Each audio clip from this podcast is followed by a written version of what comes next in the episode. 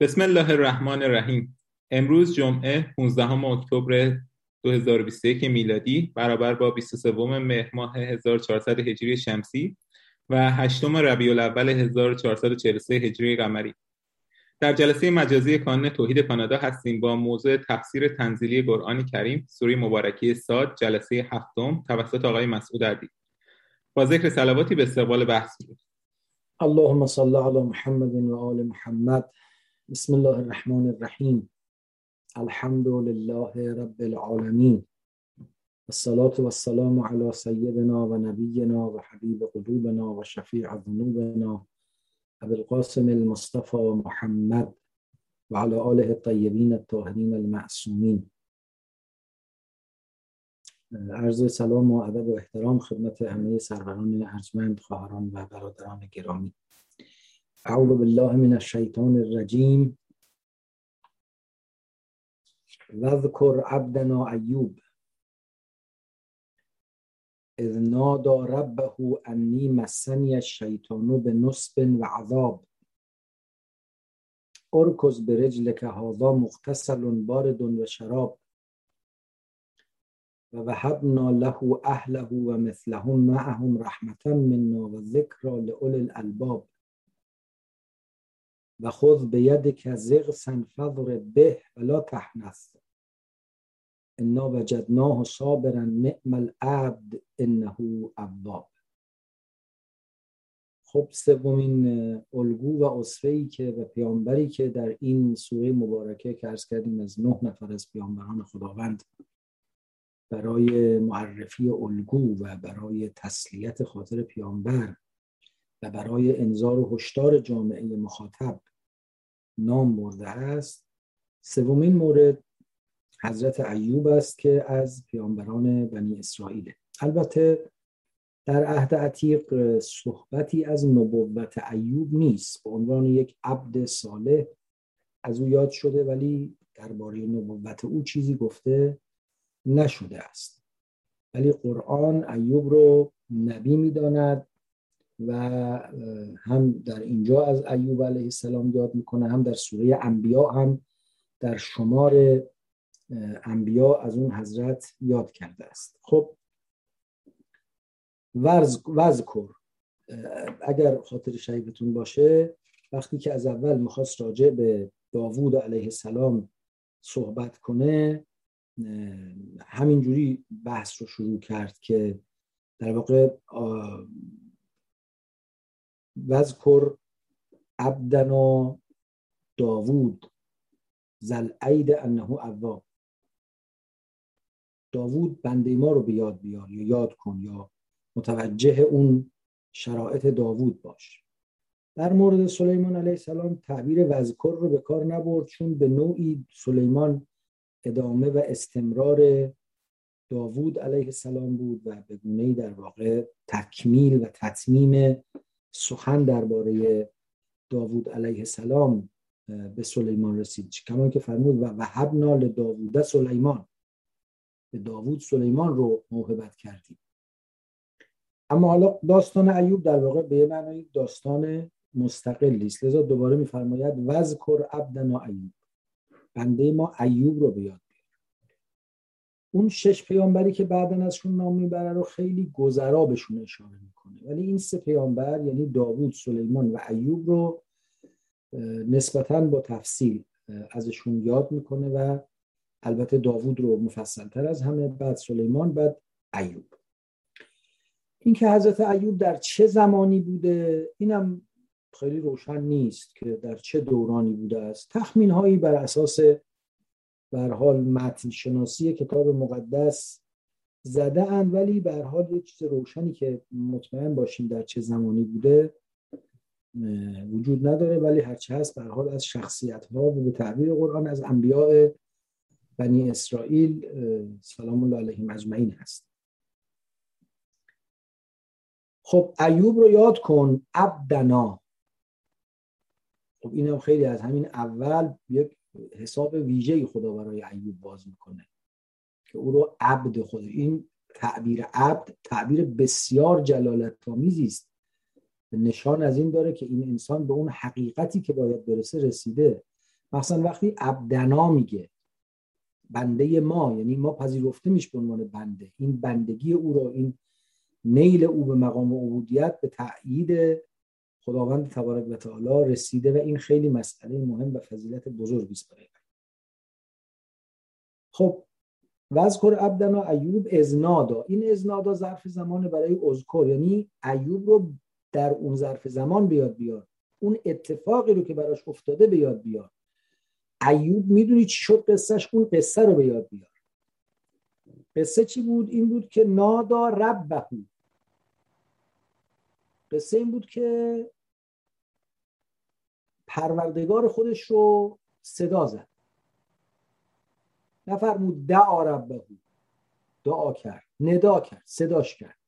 او یادم وقتی ندا می‌کنه دیگه وقتی که حالت اضطرار براش حاصل شده دیگه فریادش در آمده. بعد نفرمود نادانا ما رو صدا زد.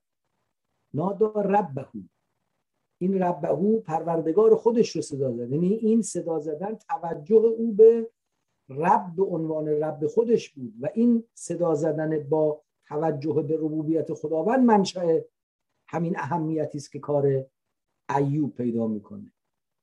وذکر عبدنا ایوب از نادا رب. خب صدا زد. چی گفت؟ مستقیم آنچه ایوب رو گفت و مستقیم نقل می‌کنه. دیگه نمیگه فقال یا فدعا. انی مسنی از شیطان و به نصب و عذاب. مسنی یعنی با من تماس برقرار کرده منو لمس کرد مس همین که میگیم مس میت یا مس قرآن بدون وجود نباید. مسنی از شیطان شیطان مرا مس کرد با من تماس گرفته به نصب و عذاب. نصب یعنی سختی مشقت و عذاب هم که یعنی همین که تو فارسی میگیم عذاب در واقع. شکنجه و آزار شدید رو ازش تعبیر می‌کنیم به عذاب. انی مسنی از شیطانو به نصب و عذاب.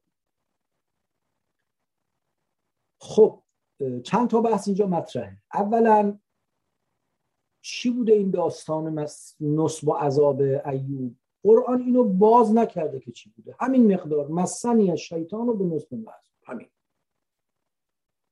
در سوره مبارکه انبیا هم که باز از داستان ایوب یاد کرده فرموده است که به ایوب ازنادا ربه انی مسنی از زر ایوب که پروردگار خودش رو ندا داد با همین ترکیب که انی مسنی از زر ضرر به من رسیده دشواری و مشقت به من رسیده. و انت ارحم الراحمین. تو هم رحمتگری. حالا حرف صلاح دیگه. حتی نمیگه وکشف عن زر از من این زور رو ببر. خدایا جهت اطلاع عرض می‌کنیم از خیلی خرابه. همین. هر طور شما صلاح بدونید. حالا این تعبیر جسارتآمیز و شوخی بند است.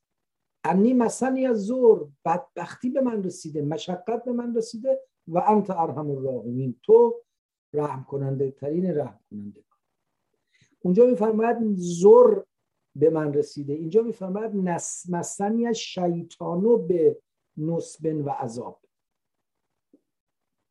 چه فرقی با هم می‌کنه؟ قال مفسران گفتن این به نصب و عذاب با مصاحبت یا با تعدیه است. یعنی شیطان با سختی و عذاب سراغ من آمده مزاحم من شده مرا درگیر کرده. یا شیطان من را گرفتار سختی و عذاب کرده گرفتار نصب و عذاب کرده اگه باید تعدیه باشه. به من عذاب رسانده به من دشواری و سختی و تعب رسانده. بعد یه اشکالی که مطرح می‌کنن این است که مگه شیطان می‌تونه یه هم چیکاری بکنه؟ اصلا مگه در اختیارش هست؟ حالا خواهیم گفت که تعبیر عهد عتیق این سوال رو به نحوی پاسخ میده. که حالا به اون اشاره خواهم کرد. ولی بر اساس قرآن یعدهم و یمنیهم قرآن فقط می‌تونه شیطان فقط می‌تونه وعده بده و آرزو تو دل بیافکنه فقط می‌تونه دعوت کنه.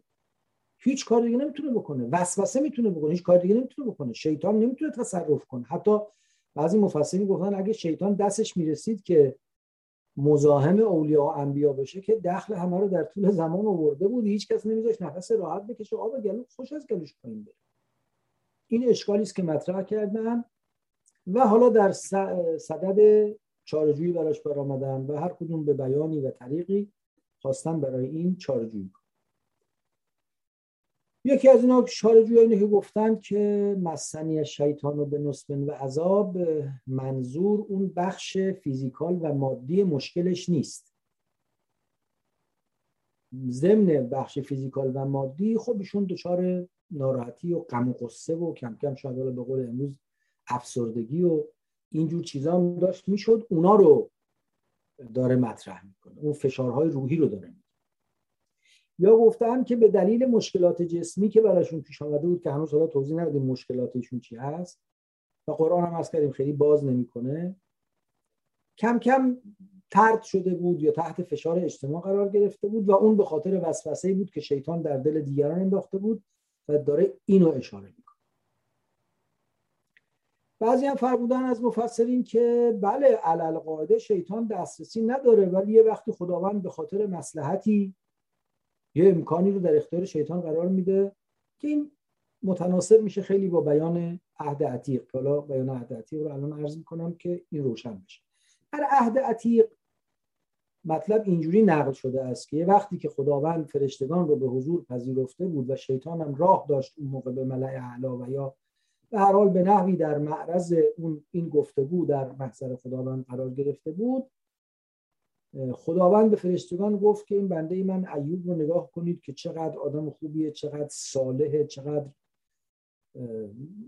شاکر خلاصه کلی خدای تبارک و تعالی از جلالت ایوب برای فرشتگان سخن گفت. شیطان برگشت گفت که خب این همه نعمت که به او دادی چون قبلش میگه ایوب یه مردی بود در سرزمین کجا زندگی می‌کرد و خیلی اموال زیادی داشت.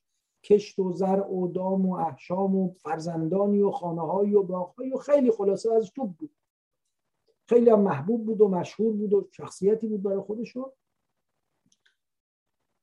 شیطان گفت بله این که به این دادی خب معلومه شکر می‌کنه. ازش بگیر ببینم باز همین آدم خواهد بود. بنابر این نقل عهد عتیق خدا به شیطان فرمود خیلی خوب. اموالش رو تو اختیار تو گذاشتم. برو ببینم چیکار می‌کنی و چه خواهد شد. و شیطان هم آمد و همه باغها و املاک و اموال و گله و رمه و همه رو یا سوزوند و یا آفت دچار کرد و یا دزد بود و یا قارت شد و بچه هم همه جمع شده بودن مهمونی توی خونه خونه سرشون خراب شد و همه مردن و همه از بین رفتن و ایوب خودش تک و تنها موند. بازم شکر می‌کرد و بازم بندگی می‌کرد و بازم کرنش و خضوع به پیشگاه پروردگار می‌کرد. در جلسه بعدی خدا به شیطان گفت که حالا دیدی که بازم با همه بلاهایی که سر ایوب آوردی از عبودیت دست بر نداشته. گفت خب تنش سالمه. حالش خوشه. اونم ازش بگیر ببین چه اتفاقی میفته. گفت خب تو رو بر بدن او هم مسلط کردم. بعد دیگه شیطان آمد ایوب رو دچار بیماری کرد و و نمی‌دونم تمام بدنش تاول زد و زخم شد و چرک کرد و عفونت کرد و چه شد و چه شد و دیگه خیلی توصیفات دردناکی.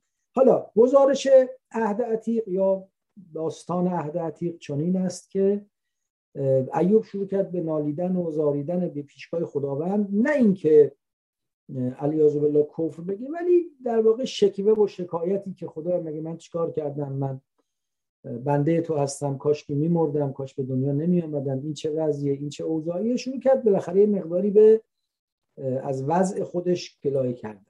بعد دوستانی آمدن. سه تا از دوستاشون آمدن بعد یه نفر دیگه نفر چهارمی بعد آمد و اینا بهش گفتن تو لابد یه گناهی کردی یه کاری کردی که ای بلا سرت آمده خدا حساب داره کتاب داره. کل داستان به این در واقع مشغول میشه تا آخر که به بیانات مختلف. ایوب میگه نه به حضرت عباس من هیچ کاری نکردم. بچه خوبی بودم. اونا میگن نه نمیشه. حساب کتاب داره. لابد یه کاری کردی. الی آخر ماجرا که در یه روایتی هم یا چند تا روایت هم از روایت تفسیری ما هم تقریبا همین داستان و ماجرا نقل شده که احتمال زیاد میشه داد که متأثر از متن عهد عتیق بوده باشه. قرآن نمیگه اصلا چه اتفاقی برای ایوب افتاد. اینجا که به اجمال هرچه تمامتر میفرماید مسنی از شیطان و به نصب و عذاب دو کلمه نصب و عذاب همین در سوره انبیا هم زور یک کلمه.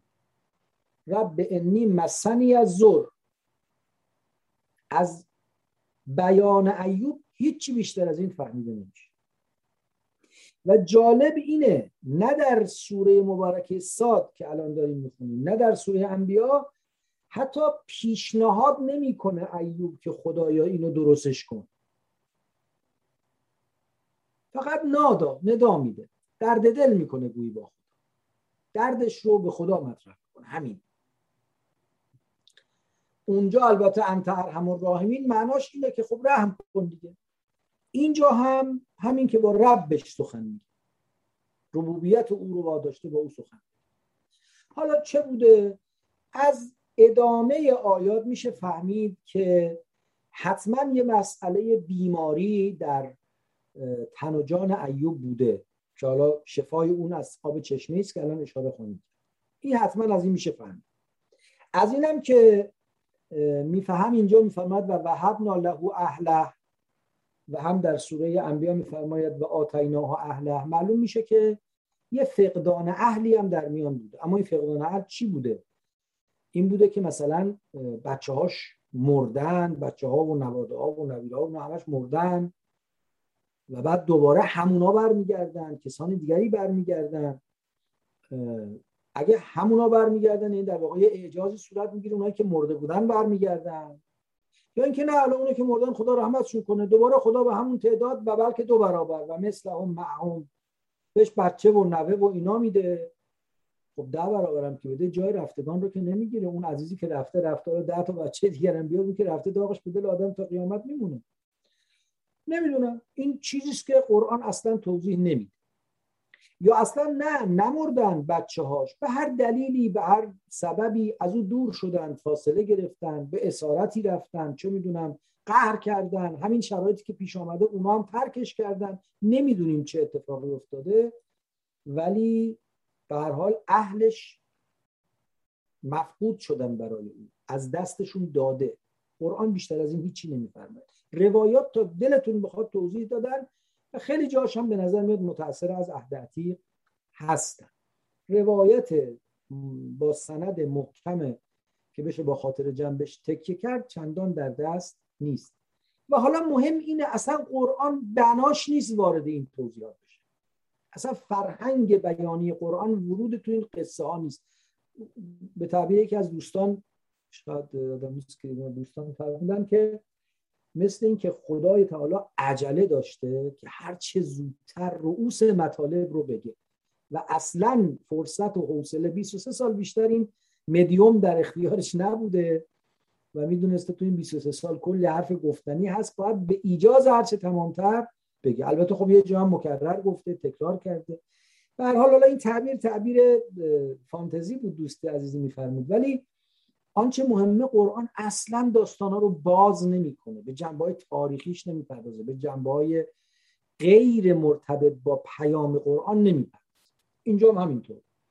مسنی از شیطان به نصف همین. بیشتر از این چیزی بیان نمیفرد بعد توی اون که خب تو عهد اینه که اموالش هم از دست رفت. اینجا اصلا راجع به اموال نفیان به اثباتن چیزی نمیگه. بیماری میشه ازش فهمید کاملا. و یک نوع فقدان اهلم میشه فهم. البته مفصل گفتم اونجا که در سوره انبیاء فرات مسنی از زور زور و ضرر شامل همه چیز میشه دیگه ضرر مالی هم شامل میشه. لذا نمی‌خوایم بگیم ضرر مالی نبوده. می‌خوایم بگیم محور توجه آیه شریفه نیست. حالا بوده یا نبودهش دیگه والله العالم خب. رب انی مسنی از شیطان و به و عذاب. ارز کردیم که مفسران ما پاره ای گفتن که چه اشکالی داره که خدای تبارک و تعالی به حکمت بالغه خودش یه جایی صلاح بدونه که یک پیغمبری رو برای امتحانش یا برای قدرت نمایی خودش یا برای نشون دادن گوهر وجود اون پیامبر دست شیطان رو در جان و تن او باز کنه و شیطان بتونه بلاهایی رو به سر او بیاره. اینا پاسخ هایست که در مورد این که مگه شیطان اینجور زورش می‌رسه که بیاد سراغ کسی و اذیتش یه بحث دیگه اینه که آیا اینکه شیطان میگه مسنی شیطان یعنی علل طبیعی نداشته؟ که باز اینجا هم جواب دادن مرحوم علامه طباطبایی به اشاره فرمودن که نه این منافاتی نداره که علل طبیعی نداشته باشه. بیماری گرفته بیماری پوستی یا ویروسی یا هر چیز دیگری. ولی نسبت دادنش به شیطان در واقع در طول علل طبیعیه و منافاتی نداره. با اینکه اگه پذیرفتیم شیطان دستش باز بوده باشه منافاتی نداره. با اینکه بگیم این در طول علل طبیعی هست و شیطان از طریق علل طبیعی این اتفاقات رو رقم زد. یه نکته ابن آشور گفته در تفسیرش که به نظر من نکته جالبیه و اون اینه که میگه این با اصلا با سببیته نه با مصاحبت نه با تعدیه نمی‌خواد بگه که شیطان مرا مبتلا به نصب و عذاب ساخته است. یا شیطان همراه با نصب و عذاب به سراغ من آمده است. می‌خواد بگه این نصب و عذاب سبب مزاحمت شیطان شد. تا وقتی این نصب و عذاب نبود اسباب مزاحمت شیطان فراهم نبود. اما چون این نصب و عذاب آمده من خیلی اذیت شدم. مثل اینکه زمینه برای حالا سر به سر گذاشتن شیطان داره فراهم میشه. و کنه ایوب از اون نصب و عذاب هیچ نگرانی نداشته.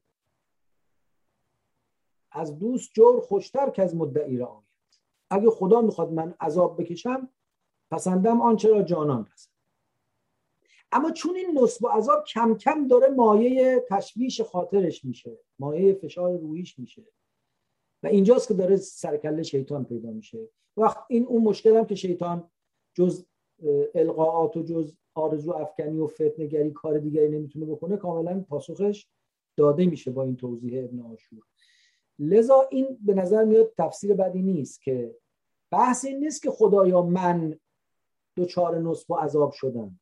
بحث اینه که این نصب و عذاب سبب مس شیطان شده. حالا شیطان تازه جرأت پیدا کرده بیاد سر به سر من بذاره. گاهی وقتا خلاصه در من القاعاتی رو مطرح کنه که البته موفقم نمیشه شیطان بنا به بیان قرآن و خدای تبارک و تعالی به دادش می‌رسه. در سوره انبیا میفرماد فاستجبنا له فکشفنا ما بهی منظور ما اجابت کردیم و اون ضرری و دشواری مشکلی رو که داشت برطرف کردیم. و آتیناه اهله و مثلهم معهم رحمتا من عندنا. اینجا بلا فاصله نتیجه اجابت دعا رو میگه. یعنی اصلا دیگه نمیگه فکشفنا فقلنا هیچی. همه اینا رو حذف می‌کنه. حالا این یه بخشی اصلا از سبک بیان و ادبیات قرآن هست که یه دفعه یه جایی داستان رو کات می‌کنه نتیجه رو نشون میده. یه مقدارش هم برای دلالت به اینه که انهو حالا تعبیر بیادبانه منه و اصخا هم از ساحت قدس ربوبی که انهو خدا منتظر بود این ایوب لب واکنه. منتظر بود لب واکنه تا به دادش برسه. ایوب مقاومت بیش از حد به خرج می‌داد. و لذا از از نادار ربه ارکز به رجل هازا نه اینکه قلنا استجبنا. پاتو بزن زمین. منتظر بود ایوب درخواست کن ارکز به رجلک رکز یعنی پا به زمین کوفتن. این ارکز به رجلک در واقع بیان تأکیدی و یه قدری نشان دهنده اینه که کنهو حتی نمی‌تونه پاش این کارو بکنه. همونطور که رو زمین افتاده فقط پاشنه پاتو مثلا یا قسمتی از پاتو بکوب رو زمین. در نهایت ایجاز که اگه بکوبی زمین چشمه جاری میشه. هازا مغتسل باردون و شراب. این چشمه یک آب است برای شستشو که خونکه و به درد نوشیدن هم می‌خوره چشمه ای که هم خودتو در شستشو میدی و هم می نوشی و باردم هست. گفتن شاید همین هم نشانه است که بالاخره زخم هایی که در تن او بوده یا تبی که داشته یک التهابی رو در او ایجاد کرده بوده که به یک آب خنک احتیاج داشته برای التیام. ارکز به رجلک پاتو به زمین بکوب هازا مغتسل باردون و شراب. این موضع غسلی است یا موضع شستشویی است که خنکه و شراب و نوشیدنی است. ابهام هم داره دیگه یعنی نکره اوورده. چه نوشیدنی چه آبی است چه چه شرابی است خب که انه ایوب این کار رو انجام میده و خوب شد و پلان شد و تمام شد و وهبنا له اهله. اهلش رو به او بخشیدیم. موهبت کردیم. عرض کردم اینم باز اجمال داره. آیا از بین رفته بودن دوباره ما رو زنده کردیم؟ یا دوباره به او اهل و, اهل خاندانی عطا کردیم؟ به نظر میاد خود اونا رو داده چون بعد و مثلهم معهم. خود اهل داده و شاید اصلا نمرده بودن. شاید ارز کردیم به نحوی او رو ترک کرده بودن. به هر حال هرچه بوده او از تنهایی و بیماری نجات پیدا می‌کنه و مثلهم معهم. و همتای آنان همانند آنان هم بهش دادیم. یعنی اگه فرض کنید که یه تعدادی فرزند و خاندان و نوادگانش بودن مثل هم یعنی مثل هم فل عدد همون تعداد بیشتر خب می‌دونید کسرت ذریه مخصوصا تو روزگار قدیم. حالا الان هم توی جایی هست دیگه توی جایی که جمعیت رشدش منفیه لح می‌زنن برای کسرت ذریه. ولی تو روزگار قدیم کسرت ذریه همه چیز بوده دیگه. یعنی کارگران روز عمل نگهداری کنندگان روز پیری جنگندگان میدان جنگ استمرار هویت و شخصیت و توان انسان به عائله بوده. لذا وعده به اینکه عائله تو زیاد خواهد شد ذریه تو زیاد خواهد شد اینا در واقع یک موهبتی از جانب خداوند تلقی میشه. و وهبنا له اهله و مثلهم معهم رحمتا منا این رحمتی بود از جانب ما. این موهبت کردن اهل و مثل رحمتی بود از جانب ما برای کی؟ برای ایوب. و ذکر لعول الالباب ولی فقط برای ایوب نبود. این کاری که ما ایوب کردیم برای اونایی که اهل فکر و فهم باشن هم یادآوری است. که هیچ وقت احساس نکنن به بنبست رسیدن. آخر دنیا هیچ جا نیست. دنیا آخر نداره. هیچ وقت احساس نکنن که خدا اونها رو رها کرد. در عذاب الهی هم حکمت است. در سختی ها هم حکمتی است. مهم اینه که بنده عواب باشه. جای دیگه نره در خونه. شیطان پذیر نشه. کافر نشه. شکر و زمین نگذاره. نه اینکه برای بهبود کار خودش تلاش نکنه. نکته جالبی که بعضی مفسرین گفتن فرمودن که خدا به ایوب گفت که پاتو بکوب زمین یه چشمه درات خودتو بشور تا سالم بشی آبش هم بخور تا بقیه بیماریات هم خوب بشه. خب خدا خودش یه دفعه اینو خوبش می‌کرد. نه یه کاری هم ایوب باید بکنه. و جالبه حالا دقت کنید همیشه همینطوره. وقتی می‌خواد موهبتی به پیغمبران بده به موسی میفرماید که الق عصاک فضر به عصاک الحجر عصاتو بنداز. بزن به سنگ تا چشمه درات فضر به عصاک البحر بزن به دریا تا شکافته بشه. هر پیغمبری درخواستی می‌کنه کاری قرارش انجام بده میگه این کارو بکن تا این نتیجه بگیر این اشاره شاید به این باشه که بالاخره درسته که خدای تبارک و تعالی فوق نظام اسباب و علله. ولی ما تحت نظام اسباب و علل خدا هر مقداری بخواد این اسباب و علل رو جابجا می‌کنه. ولی ما بالاخره تخت بند اسباب و عللیم. و لذا به کلی بی به اسباب و علل هم نباید باشیم. منتها اونا رو خدایی ببینیم دست خدا رو بسته نبینیم و اینکه دعا باید با یه حرکتی همراه باشه. اینکه فقط دعا کنی و هیچ اقدامی در رابطش انجام ندی با سنت های الهی می سازگار نیست. دعای تو باید طلبی که در دعای تو هست باید با رفتار تو یه ظهور و بروزی درش پیدا بشه. خب ذکر لعول الالباب این نه فقط عنایت و رحمت ما به ایوبه این باعث یادآوری است برای همه افرادی که صاحب لبن لب قبلا هم کردیم یعنی مغز در مقابل قشر. اولو الالباب یعنی کسایی که مغز دارن. خب همه ما مغز داریم. ما که هیچی حیوانات هم اکثرا مغز دارن دیگه. ها؟ نه اولو الالباب مغز منظور فقط این مقدار موادی که داخل جمجمه ما هست نیست. لب اینجا اونو بهش میگن مخ اتفاقا تو عربی. لب و مغز یعنی اونی که بن و بنیاد انسان. و بن و بنیاد انسان آگاهیه ادراک به کار گرفتن ادراک آگاهی. اولو الالباب اونم که آگاهیشون در جریان می اندیشن فکر می‌کنن چرا اینجور شد چرا اونجور شد. این چی می‌خواد بگه؟ کنجکاون جستجوگرن. داستان ایوب ذکر لعول الالباب و خوز به ید که زغسن فضر به. ولا تحنث.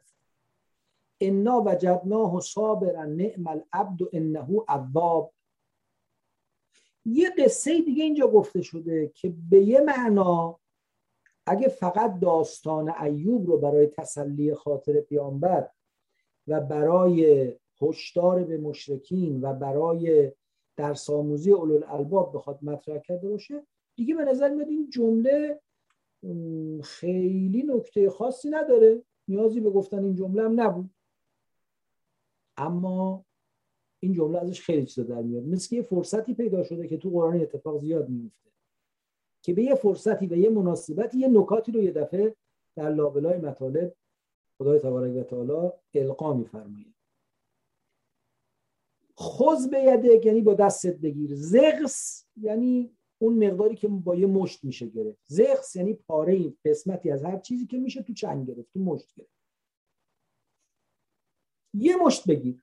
چی بگیرم نگفته. خیلی خیلی تلگرافی. خیلی خلاصه. یه مشت دستت بگیر. حالا از چوب از نمی‌دونم شلاق از هر چی. فضل به باش بزن ولا تحنس و قسم تو نشد حنس قسم نکن. کدوم قسم؟ هیچی نفرم چی بگیرم؟ نفرمود کیو بزنم؟ نفرمود همین. مجمل و سربسته و دربسته. جالب اینه که راجب این داستان در عهد عتیق هم چیزی نیست. که بگیر و بزن و اونجا هم نیست. اگر تا جایی که من یادم میاد حالا آقای دکتر مکرچی شاید بیشتر حاضر و ذهن باشه. عرض می‌کنم که در روایات گفتن که اونی که این مقدار که از آیه فهمیده میشه فقط این است که ایوب قسم خورده بوده چون صحبت هنسه اینجا قسمی عهدی در میان بوده. که یه کسی رو یه چیزی بزنه. کس کی بوده نمی‌دونیم. چی بزنه نمی‌دونیم. چرا بزنه نمی‌دونیم. قسم خورده بوده که به دلیلی کسی را چوب بزنه یا شلاق بزنه یا ترکه بزنه یا هر چیزی میگه یه مشت ترکه یا چوب یا شلاق یا هر چیزی دستت بگیر بزن. ولی قسم تو نشه. الان قصه چیه؟ خب ارز کنم مسئله قرآن نیست قصه چیه. حالا فقط کنجکاوی ماست دیگه.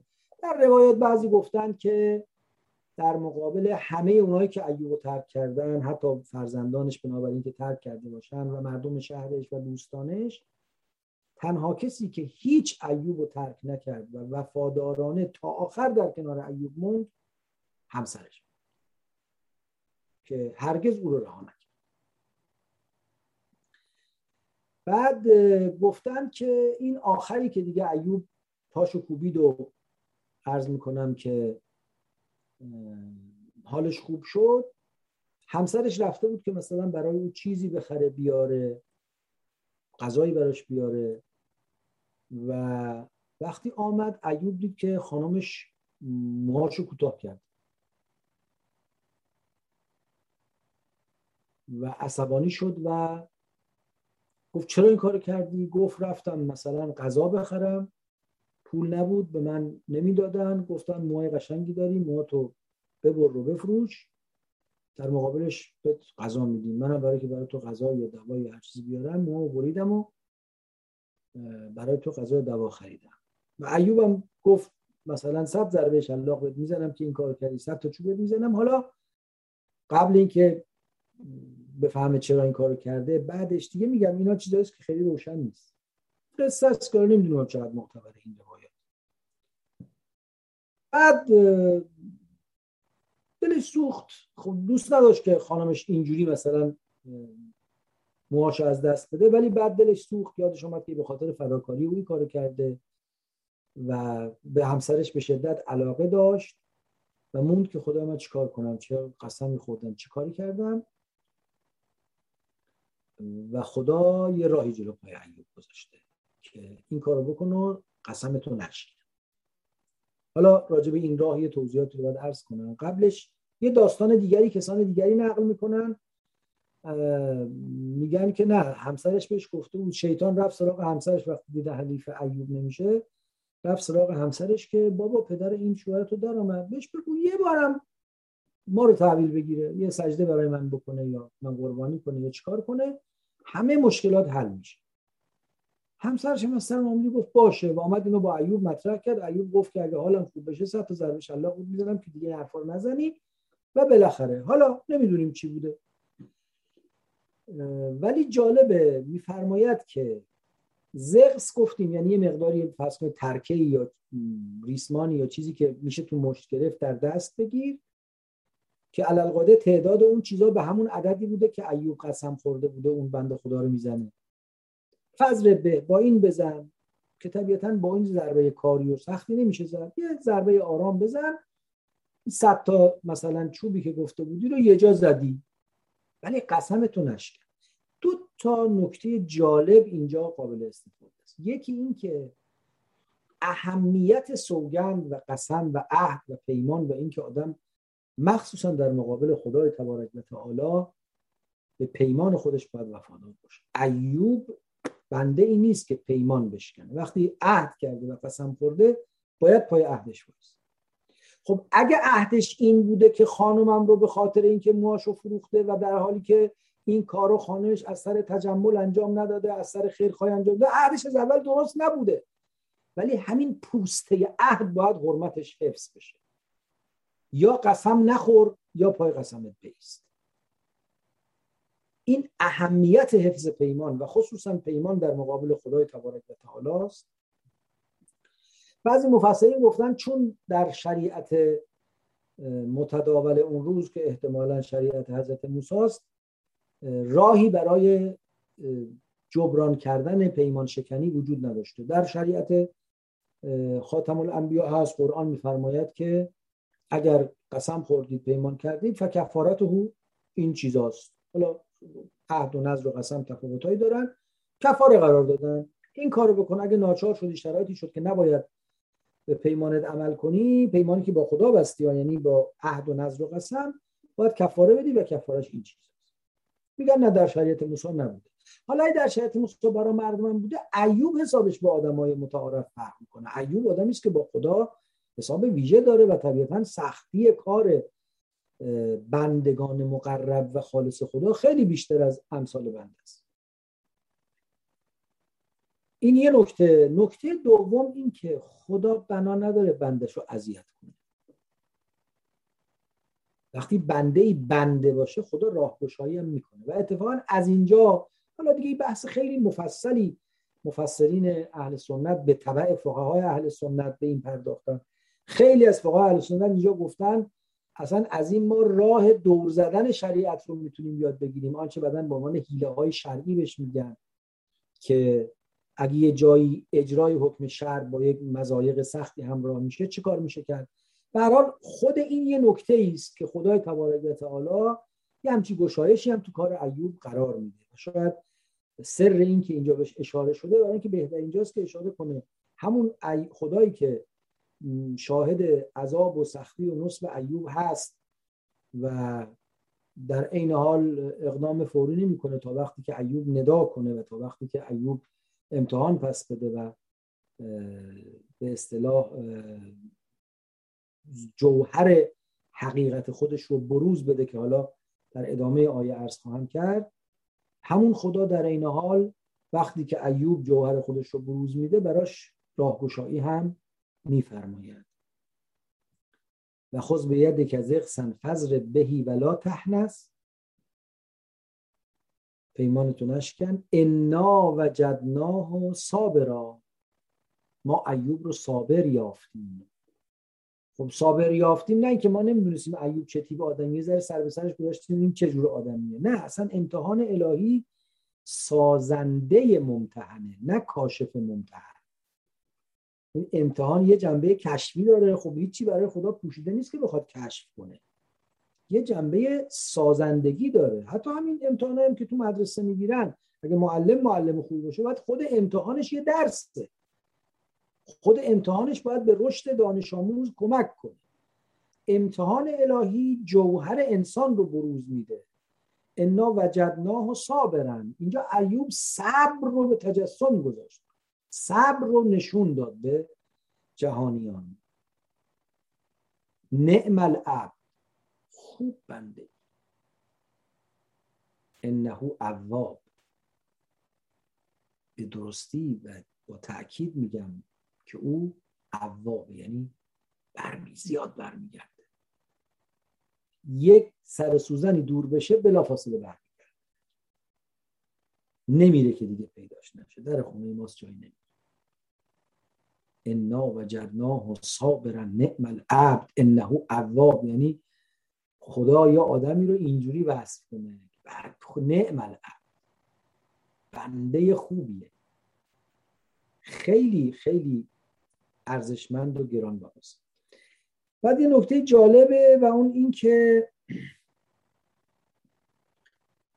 در مورد سلیمان علیه السلام میفرماید که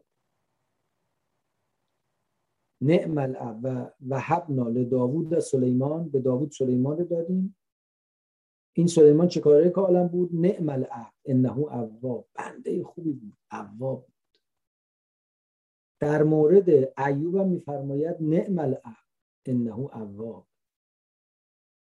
او در مقام شکر نعم العبد انه اواب بود. این در مقام صبر نعم العبد انه اواب او رو تخت شاهی نعم العبد انه اواب بود. این در حزیز بیماری و خاکنشینی نعم العبد انه اواب معلوم میشه برای آدم شدن و بنده شدن و مقرب شدن و اواب شدن مهم نیست تو تو چه وضعیتی هستی. مهم است تو اون وضعیت چه نسبتی با خدا برقرار می‌کنی.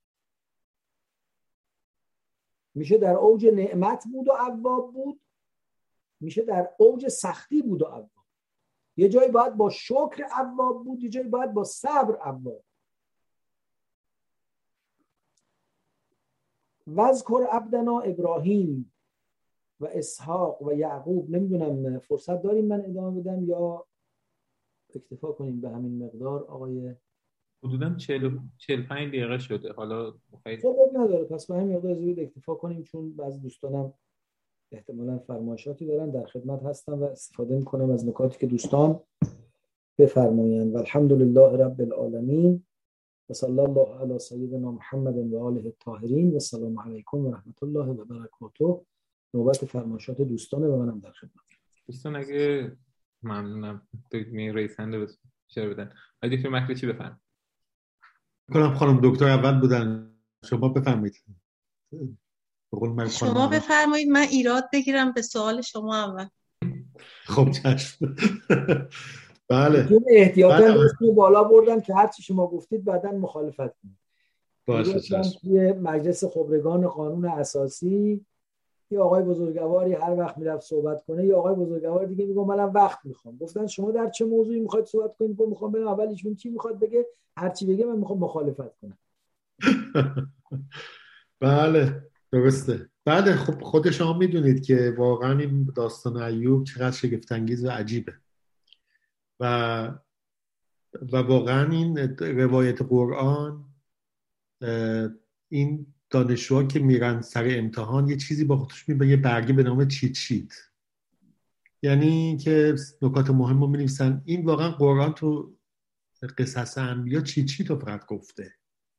در حالی که خب توی یک عهد عهد قدیمی واقعا مفصله و ایوب خودتون می‌دونید به این سادگی دست بردار نیست. شکوه و شکایت خیلی شدیدی می‌کنه. تا حد دیگه تا حد نفرین خودش و نفرین سرنوشتش خودش ما اینا رو بهتر می‌تونه ولی خب بله به کفر به خداوند نمیگه اما خب خیلی شکایت سنگینی می‌کنه و نسبت بیعدالتی به خداوند میده. میگه این چه عدالتیه؟ من چیکار کردم؟ حالا در باب چهلم خداوند با ایشون صحبت می‌کنه. اولا که چند تا سوال مسئله پیش میاد. حالا حد نشون میده که در به اصطلاح در ادبیات دینی یهود لزومی نداره کسی نبی باشه و خداوند باش صحبت کنه. اینجا خداوند مستقیم باش صحبت می‌کنه. و این جالبه. و گفته شنودی خیلی هم به نظر من دلانگیزه خیلی جالبه. یه جورایی دل ایوب می‌خواد به دست بیاره و البته تو باب آخرش دوستان ایوب رو نکوهش می‌کنه. میگه برید و فدیه بدید به خاطر اینکه شما ایوب آزار دادید بنده من. ولی من سوالم اینجاست اینه. ببینید در تاریخ ما قهرمانانی داریم مثل سقراط مثل اسپارتاکوس مثل هزاران قهرمان دیگه. هیچ کدوم از اینا توی متون دینی نیومده. از اون طرفش قهرمانانی که توی حداقل متون دینی ستا دین ابراهیمی اومده حتی یک اثر باستانی از اینا نیست. هیچی از اینا نمونده. به نظر می‌رسه که خدا داره قصه خودشو میگه بشر هم قصه خودشو میگه. اینا اصلا تقاطعی با هم ندارن. من همیشه برام سواله. چرا مثلا هیچ کدوم از این کتابات از سقراط چیزی نگفته شما فرمودید که انبیا تمام تمام انسان های مثبت تو قرآن انبیا بودن الا الا لقمان و ذوالقرنین. بلا استثنا همشون پیغمبر بودن دیگه. پیغمبر مریم هم که می‌ذاریم کنار که زن بوده. و اصطلاح و خب می‌خوام بهتون بگم چرا اینطوری بوده؟ چرا قهرمانانی که بشر اینا رو به رسمیت شناخته. تاثیر شاید تاثیر سقراط به مراتب بیشتر از ایوب بوده توی سرنوشت بشر. هیچی نمونده. هیچی. اصلا انگار که نبوده از لغمانی اسم که اصلا نمی‌دونیم کی بوده. یه برده ای بوده یه غلام کسی بوده. درسته؟ بله. نه نمی‌خوام از بیرون دید نگاه می‌کنم و بله. نشون میده. ببینید اینم خیلی جالبه. یه دو تا, دو تا خط موازیه. خب؟ و بازم بخوام بدمینانه نگاه کنم. مثل الان که مثلا حکومت ایران داره قصه خودشون میگه بعد مردم هم دارن تو زندگی خودشونو می‌کنن. قهرمان های خودشونو دارن پاپ کالچر خودشونو دارن. این در اشل پنج هزار ساله همین اتفاق داره میفته. من هیچ یعنی شما هیچ شما میری تو موزه لوف میری موزه آرمیتاژ موزه متروپولیتن یک دونه سکه یک دونه سکه ناقابل از هیچ کدوم از اینا نمید از اسلام هستا چون اسلام به شما در آستانه تاریخه. اما یه سکه مثلا بگیم آقا اینو سلیمان زد. اینو داوود زد. هیچ. اما شما از دو هزار سال قبلش پیکره چیز اون لوح همورابی هست. از آسوریان هست از آشور به نیپال هست. خیلی جالبه. یعنی نشون میده که اینا بساقت تاریخ اصلا مثل اینکه بساقت تاریخی نداره. من بحث من با شما همین بوده. چرا ما اینقدر می‌خوایم اصرار کنیم که اینا وجود داشتن؟ چرا چرا برای ما اهمیت داره که وجود داشته باشن درسش رو داری میده دیگه. درسش رو بگیریم ببخشید. دو تا نکته در فرمان شما رو اجازه جداگاه بهش پردازیم. نکته اول اینکه به درستی فرمودید که در کتاب ایوب عهد عتیق خدا ایوب دادگری خدا رو زیر سوال می‌بره. جالب اینه که تو روایات ما هم این هست. که حالا من می‌کنم به نظرم اونها متأثر از کتاب ایوب هستن. میگه که در حالا گفتگوهایی که شروع شد به هر حال یه ایوب دوستاش گفت که به عزت خدا قسم من هیچ وقت سفره ای ننداختم الا اینکه فقرا هم سرش نشستن. نعمتی نداشتم الا اینکه دیگران شریک کردم چه و چه. بعد ایوب میگه خدایا اگر من بخوام داوری کنم استدلال و حجتی برات میارم که نشون بدم حق من نیست. اینجوری نباید بعد یه پاره ابری آمد من دارم روایت رو از روی جلد 17 المیزان می‌کنم پاره ابری آمد و خدا فرمود که بسم الله ایوب تو حاکمی.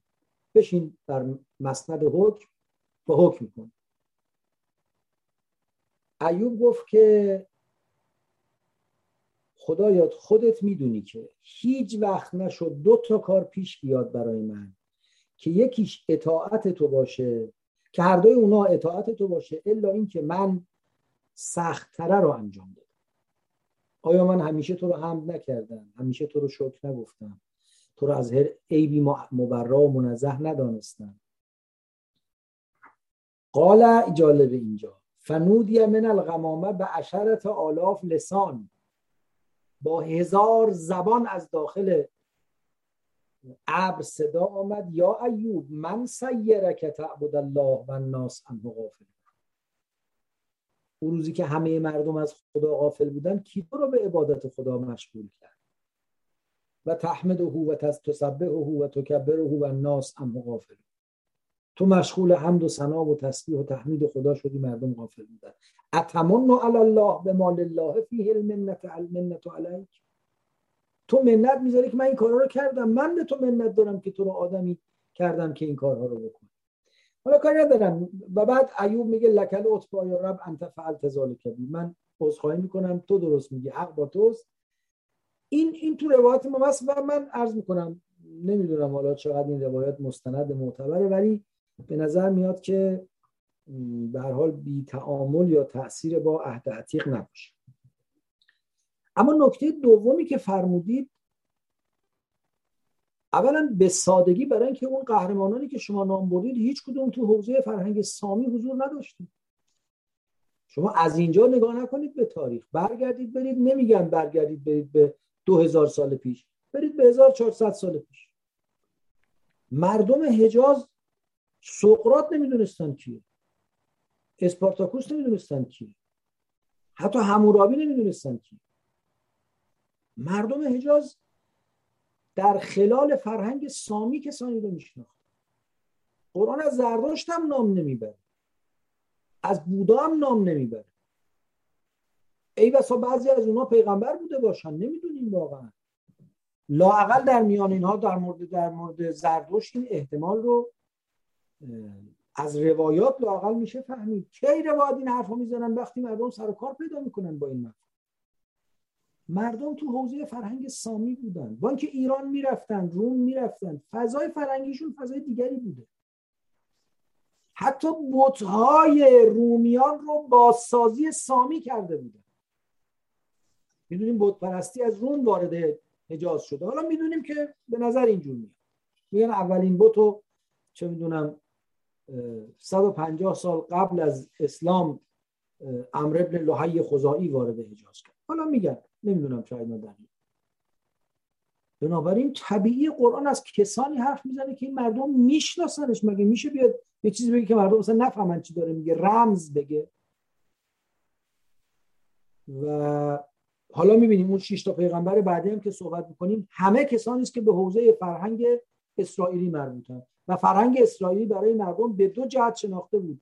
یکی این که ریشه مشترک دارن عرب ها و عبری ها هر دو سامی نژادن. و دوم این که حضور پررنگ یهودیان در حجاز و انتقال فرهنگی که صورت گرفته نه فقط تو مدینه تو مکه هم از فرهنگ یهود باخبر بودن. اینا بعضیش داستانهای رایج تو زبان مردم بود.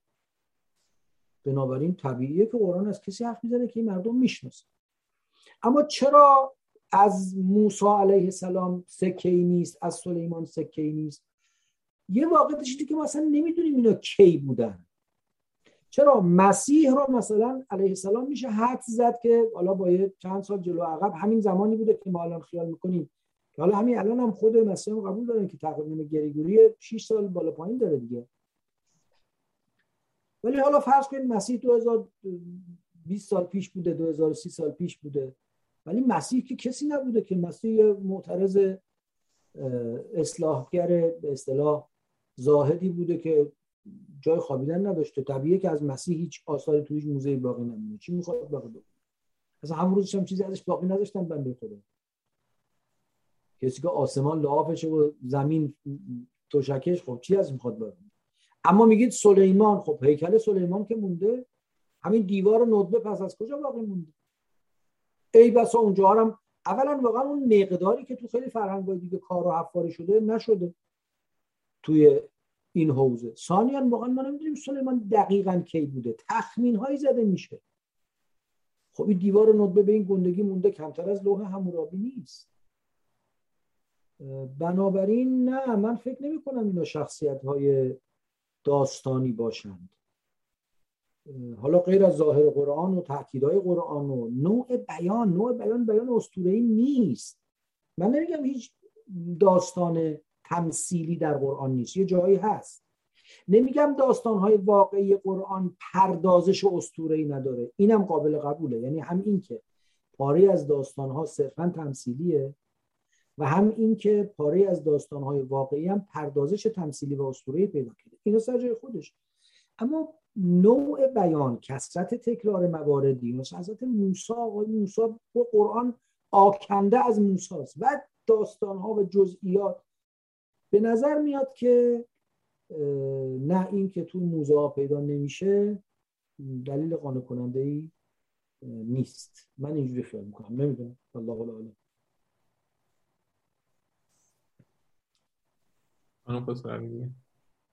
من سوالم درباره در واقع حضرت ایوب که مشخصا پیامبره و پیامبر هم به هر حال یه استانداردهایی داره. به قول معروف هر پیامبری به یه درجه ای رسیده که به این من به این جایگاه رسیده. وقتی فکر می‌کنم که یه پیامبری از این که درسته که حالا یه سری جاهایی وجود داره که نمیشه آدم دقیقا متوجه بشه که چی شده. ولی وقتی تصور می‌کنم که یه پیامبری از اینکه بیمار شده یا فرزندانش رو از دست داده یا مالش رو از دست داده بخواد به خداوند شکایت در واقع حتی اون مناد ندا رو بکنه بی کمی برام سخته. یعنی انتظار انتظارمون از پیامبرها و چیزی که از پیامبرها شنیدیم این نیست که پیامبری تو موقعی که گرفتاری به خودش می‌رسه لب به شکایت باز کنه. اون حالت سومی هم که فرمودید که تو ابن آشور یا همچین اسمی فرمودید مطرح شده اون هم به نظر می‌رسه که اگر حتی این طور باشه که در واقع صبور به تمام مشکلاتی که براش پیش اومده ولی داره شکایت از شیطان می‌کنه برای چیز دیگه ای نه به خاطر مسائلی که به خودش رسیده. اون هم برای آدم سخته که مثلا خب ما میگیم پیامبر کسی که وسوسه شیطان براش نباید مؤثر باشه. وقتی پیامبر ما میگه من شیطان رو در واقع شیطان خودم رو رام, رام مسلمان کردم به ذهنم میاد که نکنه در واقع یعنی می‌خوام ببینم که آیا همچین چیزی می‌تونه معقول باشه. پیامبر باید وقتی که توی مسیر وظیفش مشکل به وجود میاد صداش در بیاد یعنی به خداوند پناه ببره که یه راهی بخواد پیدا بکن نکنه اینطوری بوده که فرض کنید که به خاطر اینکه پیامبر این اوضاع برش ایجاد شده بوده شیطان مثلا دیگران رو وسوسه می‌کرده که این اگر پیامبر بود این اگر رابطه با خدا داشت که اینطوری نمی‌شد. این بلاها سرش نمیومد و همین باعث شده بود که دیگران اعتباری که پیامبر داشته پیش دیگران از این رفته بوده و در واقع تو مسیر هدایت افراد براش مشکل درست شده باشه. که در واقع به خدا پناه می‌بره برای اینکه این یعنی می‌خوام بگم برای یه پیامبر آدم فکر می‌کنه که عذاب واقعا این مریض شدن نیست. به خاطر اینکه ما از پیامبرمون از امامامون شنیدیم که میگن ما به هرچی خدا بده راضیم. همونطور که شما هم فرمودید. پس این نصب و عذاب نباید بیماری خودش باشه. شاید تو مسیر رسوندن رسالتش مثلا گرفتاری مثلا یه پیامبری که می‌بینه که مردم ازش گریزانن به خاطر اینکه این ذهنیت توشون ایجاد شده که این دروغ میگه اصلا پیامبر خداست. این هیچ وقت بهش برخوردید به یه همچین قضیه ای حالا الان که برخوردیم از بیان نه قبل می‌خوام ببینم خیلی تخیلات منه یا اینکه می‌تونه نه من چندان با بیان از تاریخ جسارتا موافق نیستم. ببینید جدای از اینکه خودتون بهتر از من می‌دونید که با متن این سازگاری ندارید مسنی شیطان و به نسبن و عذاب. این ربط نداریم که مردم گمراه میشن یا نمیشن. ولی حالا من قبل که سراغ لفظ اون توقعاتی که از ایتالیا از پیغمبران دارید و نمی‌فهمم از کجا آمده پیغمبر چون پیغمبره درد نباید سراغش بیاد یا اگه آمد درد کشید آخ نباید بگه. کی گفته همچین چیزی؟ پیغمبر راضی به رضای خداست. معناش اینه که معالجه نمی‌کنه بیماری خودش رو معالجه می‌کنه دعا نمی‌کنه. خدا منو خوبم کن. چرا دعا نکنه؟ اصلا هر چی داره پیغمبر از دعا داره. به ما آمده دعا یاد بده. حالا اون بیان ما پیامبرانی رو داشت بفرمایید حالا در خدمتتون هستم. بیان ابن آشور در واقع برای نیست که پیغمبر مگه میشه از مشکلش به خدا شکایت کنه. بله که میشه شکایت کنه.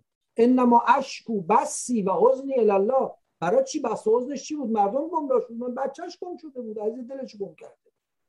اشکو بسی و حزنی الله ابن آشور میگه این که شیطان وسوسه می‌کنه و از اون طرف نمی‌تونه در جسم انسان ها عموما و انبیا خصوصا تصرف کنه با این آیه چجور در اونو می‌خواد درست کنه. بعد اینکه میفرمایید پیغمبر حتی در مقابل وسوسه شیطان خب پیغمبر از خونه باباش که نیاورده این چیزایی که داره رو خدا بهش داده. خدا چجوری این ایمنی در مقابل وسوسه رو داده؟ به اینکه به پیغمبر قوه قوت روحی داده پیغمبرم این عبادت کرده تلاش کرده خدا هم مددش رسونده بهش دانش و معرفت داده زشتی زشتی ها رو دیده بعد تقویتش کرده دل تو دلش گذاشته هی هواتون داریم گفته. ببین اول تا آخر قرآن چقدر خدا لیلی به پیغمبرش می‌ذاره. برای که می‌خواد کمکش کنه برای که می‌خواد تقویتش کنه. بعد تهدیدش می‌کنه. تکون بخوری لو تقول علینا بعض الاقاویل لاخذنا منک بالیمین تهدیدش می‌کنه هشدار بهش میده. شیطانی اسلم علایدی معناش این که دیگه تمام شد. من در بستم تمام شد دیگه. در معرض هیچ سختی و فشاری امتحانی نیستم. نه خود پیغمبر آخر عمرش میفرمود لا یغان علی قلبی یا لا یران علی قلبی. و انی لا استغفر الله فی کل یوم 70 مره من روزی 70 بار استغفار می‌کنم. همه اینا حسشونه که انه اواب اواب یعنی چی؟ یعنی کشش ها فشارها می‌خواد رو ببره ولی این بر میگرده پس کشش و فشاری هست. اونم آدمه. گوشت و پوستش از گوشت و پوست آدمیزاد ساخته شده. وقتی بشکنی استخون پیغمبرم مثل استخون ابوجهل میشکنه. دندون پیغمبرم میشکنه. به بری بدن اونم خون میاد. درد می‌کشه. وقت بعد دکتر بره بعدم بگه خدا درد می‌کنه علاجم کن. حتی تو امر هدایت علم یجد که یتیما فآوا و وجد که ظالا فهدا. یه گرفتاری شده برای مفسرین یعنی چه وجد که ظالا یه دی خیال پرداز گفتن آره یه روز پیغمبر میگم بچه که بوده تو بیابون گم شده بوده پیداش کردن مگه میشه پیغمبر گمراه باشه خدا هدایتش کنه؟ خب بله پیغمبر خدا هدایت کرده. هدایت که خونه باباش نیاورده این هدایت خدا بهش داده. اگه هدایت خدا نبود پیغمبر می گشته بود مثل بقیه گمگشتگان. منتها اون هدایتی که به من یه قطره شو دادن و منم حالیم نشده و در مقام عمل متاسفانه دنبالش نرفتم دریاشو بر سر اون ریختن اونم مرد و مردانه دریاشو نوشیده و خلاصه پذیرفته. ولی ذات پیغمبر که انسان این انسان به عنایت خداوند هرچه شده شده. بنابراین یعنی چی پیغمبر نباید از دردش شکایت کنه؟ برای چی نباید شکایت کنه؟ خب پیغمبر مثل اینکه ابراهیم از دنیا رفته بود پیغمبر گریه می‌کرد. یکی کسی گفت یا رسول الله شما هم گریه می‌کنید پیغمبر گریه از دلسوزی منه و پناه می‌برم به خدا از دلی که سوز توش نباشه رحم توش نباشه. بچه هم مرده گریه می‌کنم چرا گریه نکنم بعد فرمود یا ای ابراهیم دل میسوزد و چشم میبارد و کلامی نمی‌گوییم که نارضایتی خداوند و ناخوشنودی خداوند باشه. نه کی گفته پیغمبر نباید اذیت بشه؟ نباید دعا کنه نباید اگه مریض شد ناله کنه. نه اصلا به نظرم این مبنا برای من قابل فهم نیست. حتی در اون مسئله وسوسه شیطان پیغمبر با همین ارتباطات با همین التماس به خدا کردن ها با همیناست که از وسوسه شیطان نجات پیدا می‌کنه. وقتی زلیخا یوسف رو به گناه دعوت کرد چی بهش گفت؟ گفت انی معاذ الله من به خدا پناه می‌برم. من پیغمبر دیگه رو پناه ببره اونجا وایس صد سکندر بگه من این کاره نیستم. نه خیر به خدا پناه می‌برم. انی معاذ الله.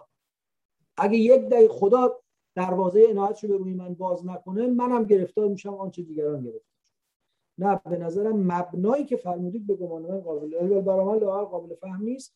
وقت طبیعتا اون چیزی که خلاف ظاهر آیات هم هست. من تو فکرم این بود که ما این همه پیامبر داشتیم که زنده زنده سوزوندنشون و پیامبری داشتیم که سرشو بریدن.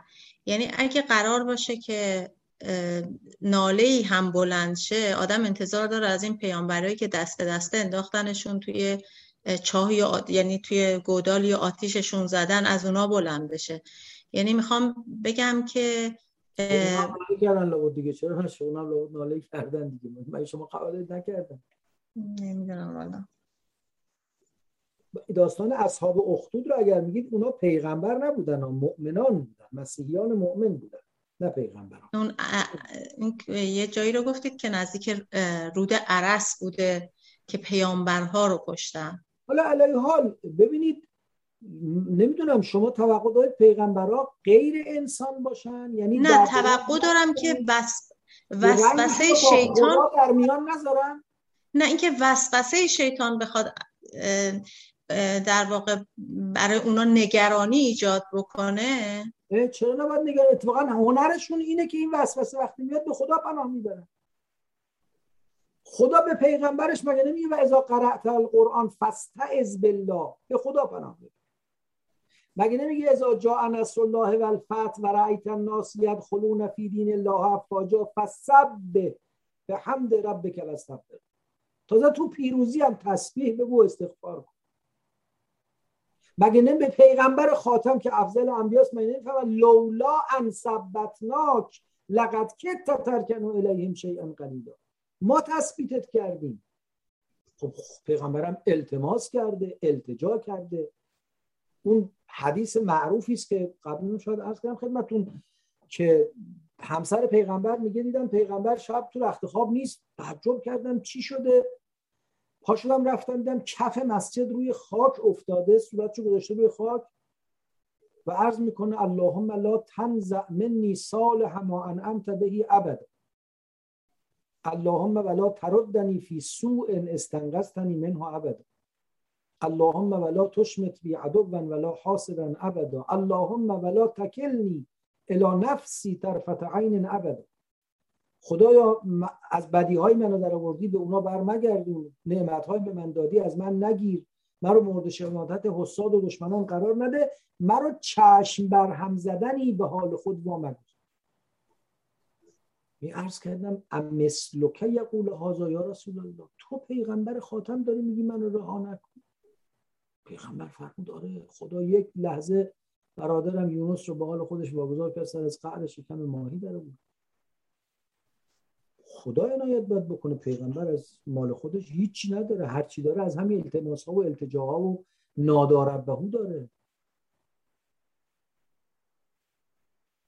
من اصلا مبنایی که میفرمایید برام یه قدری قابل فهم نیست. یعنی شما مثل که پیغمبر رو دارای یه مرتبه می‌دید که دیگه شاد شده از شارژر بکشیمش بیرون. نه اصلا. اصلا پیغمبران هنرشونه که هیچ وقت از شارژر الهی قطع نمیشه. همیشه متصل این عواب یعنی همین. یعنی تا میاد اتصالش قطع بشه دوباره اتصال رو وصل می‌کنه. پیغمبر به جای اتصالش دیگه میگه من دیگه بارمو بستم. این سقوط می‌کنه. هر کی می‌خواد بلذا نعم العبد. انه اواب یعنی چی؟ یعنی بنده است. حسنش تو بندگیه جای نمیره. اتصالش با ما برقرار. احتمالا باید یه بازنگری بکنم. خیلی ممنون. آقای سپری بفرم.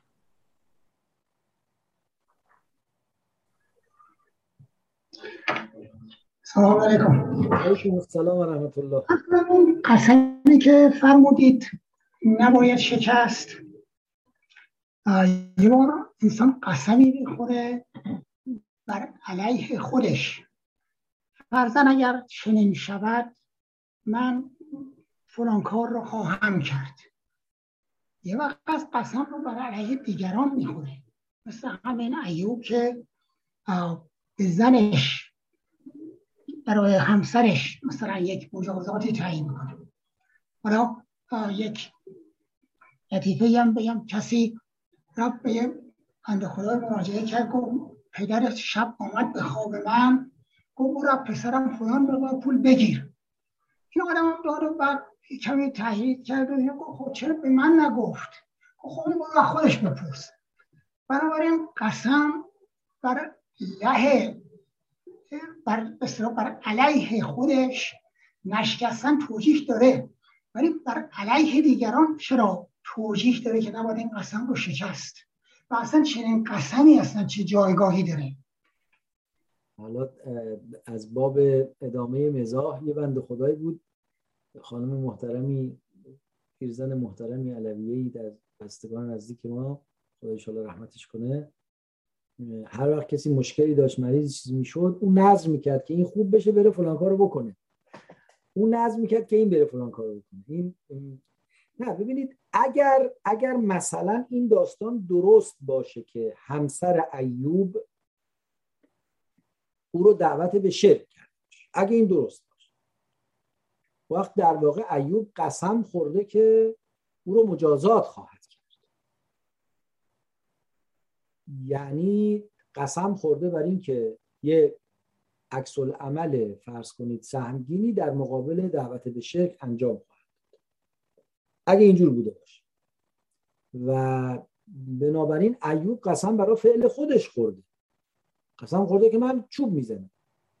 نه که من قسم می‌خورم که تو برو شم روشن من ناز گفتم من خدا میگم من ناز کردم ان خوب شدی بری فلان امامزاده شم روشن کن. تو ناز کردی خودت برو روشن کن. ایوب برای دیگری اصلا نخورده. اصلا خورده خودم یه کاری رو انجام میدم. و اون کار چیه؟ اینه که تو رو می‌زنم. ممکنه بگید چه حق داره بزنه؟ خب این نمی‌دونیم. واقعا چون داستان روشن نیست که اون قصه چه بوده. علل قاعده یه چیزی بوده که یه حقی برای ایوب ایجاد می‌کرده. اینکه موهاشو بریده خیلی بعید به نظر میاد. و اون طرف کی بوده؟ علل قاعده اون فرد. حالا اگه همسرش بوده یا هر کس دیگری کسی بوده که ایوب حق داشته او رو تعدیب کنه و موضوع موضوعی بوده که ایوب حق داشته درش مداخله کنه. یا تشخیص موضوع اشتباه بوده و لذا قسم از اولش بیاعتبار بوده ولی خدا می‌خواد ابهت و اهمیت قسم رو نشون بده. یا تشخیص موضوع درست بوده. اون بنده خدا هم پشیمون شده. ایوب هم به دلیل عشق و علاقه که داشته نمی‌خواسته این کارو کنه خدا براش گشایشی قرار داده.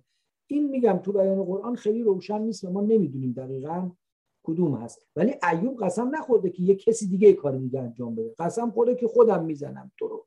حالا زدن دیگری اجازه شو از کجا میاره؟ ایوب بستگی داره بگه داستان چه بوده و طرف مقابل که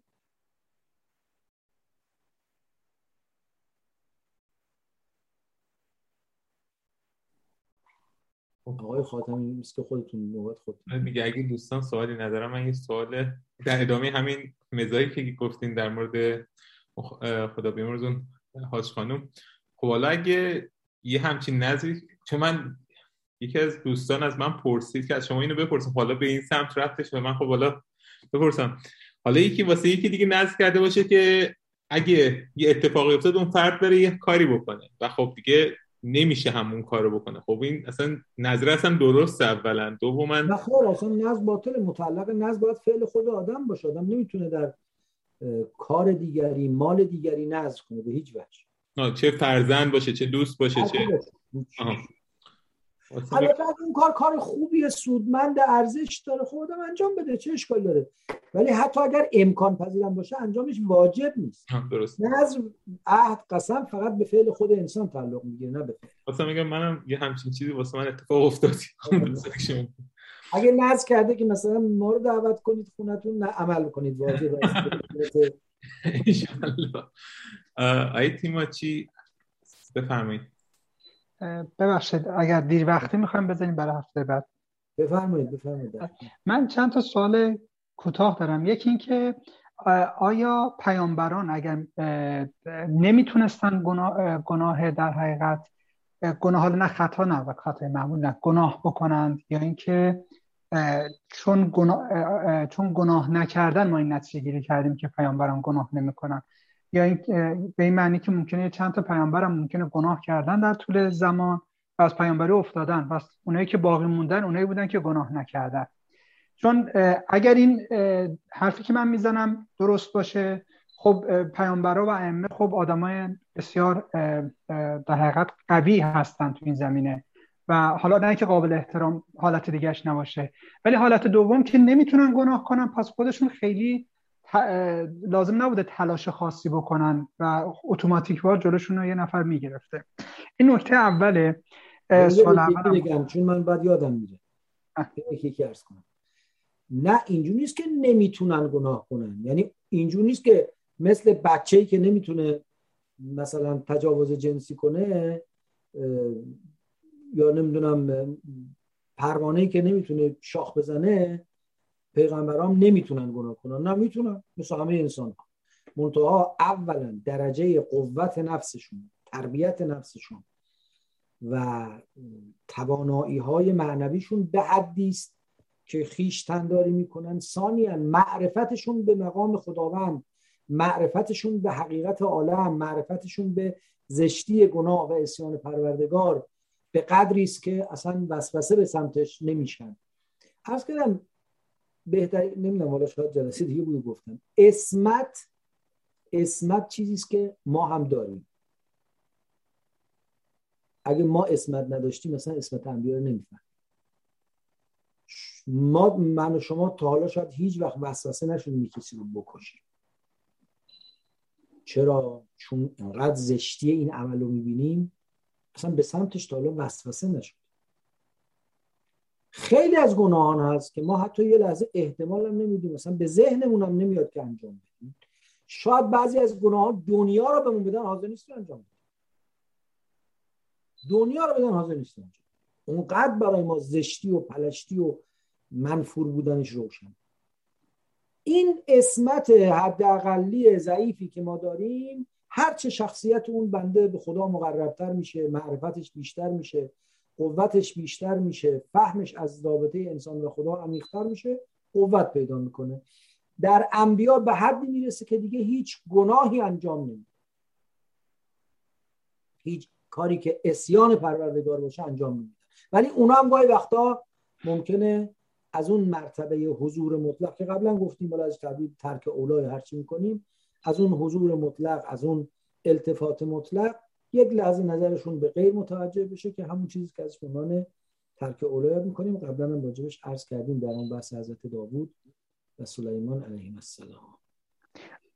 آیا پیامبری بوده که با حالا گناه باشد پیامبری افتاده باشه؟ نه هر کسی که پیامبر انتخاب شده دیگه گناه نکرده. حالا اینکه خودش نخواسته یا اینکه خدا مثلا جلوشو گرفت. ما تو قرآن گزارشی از اینکه پیغمبری با گناه از پیغمبری افتاده باشه نداریم. یک مورد در مورد فردی است که اسمش قرآن نمیگه.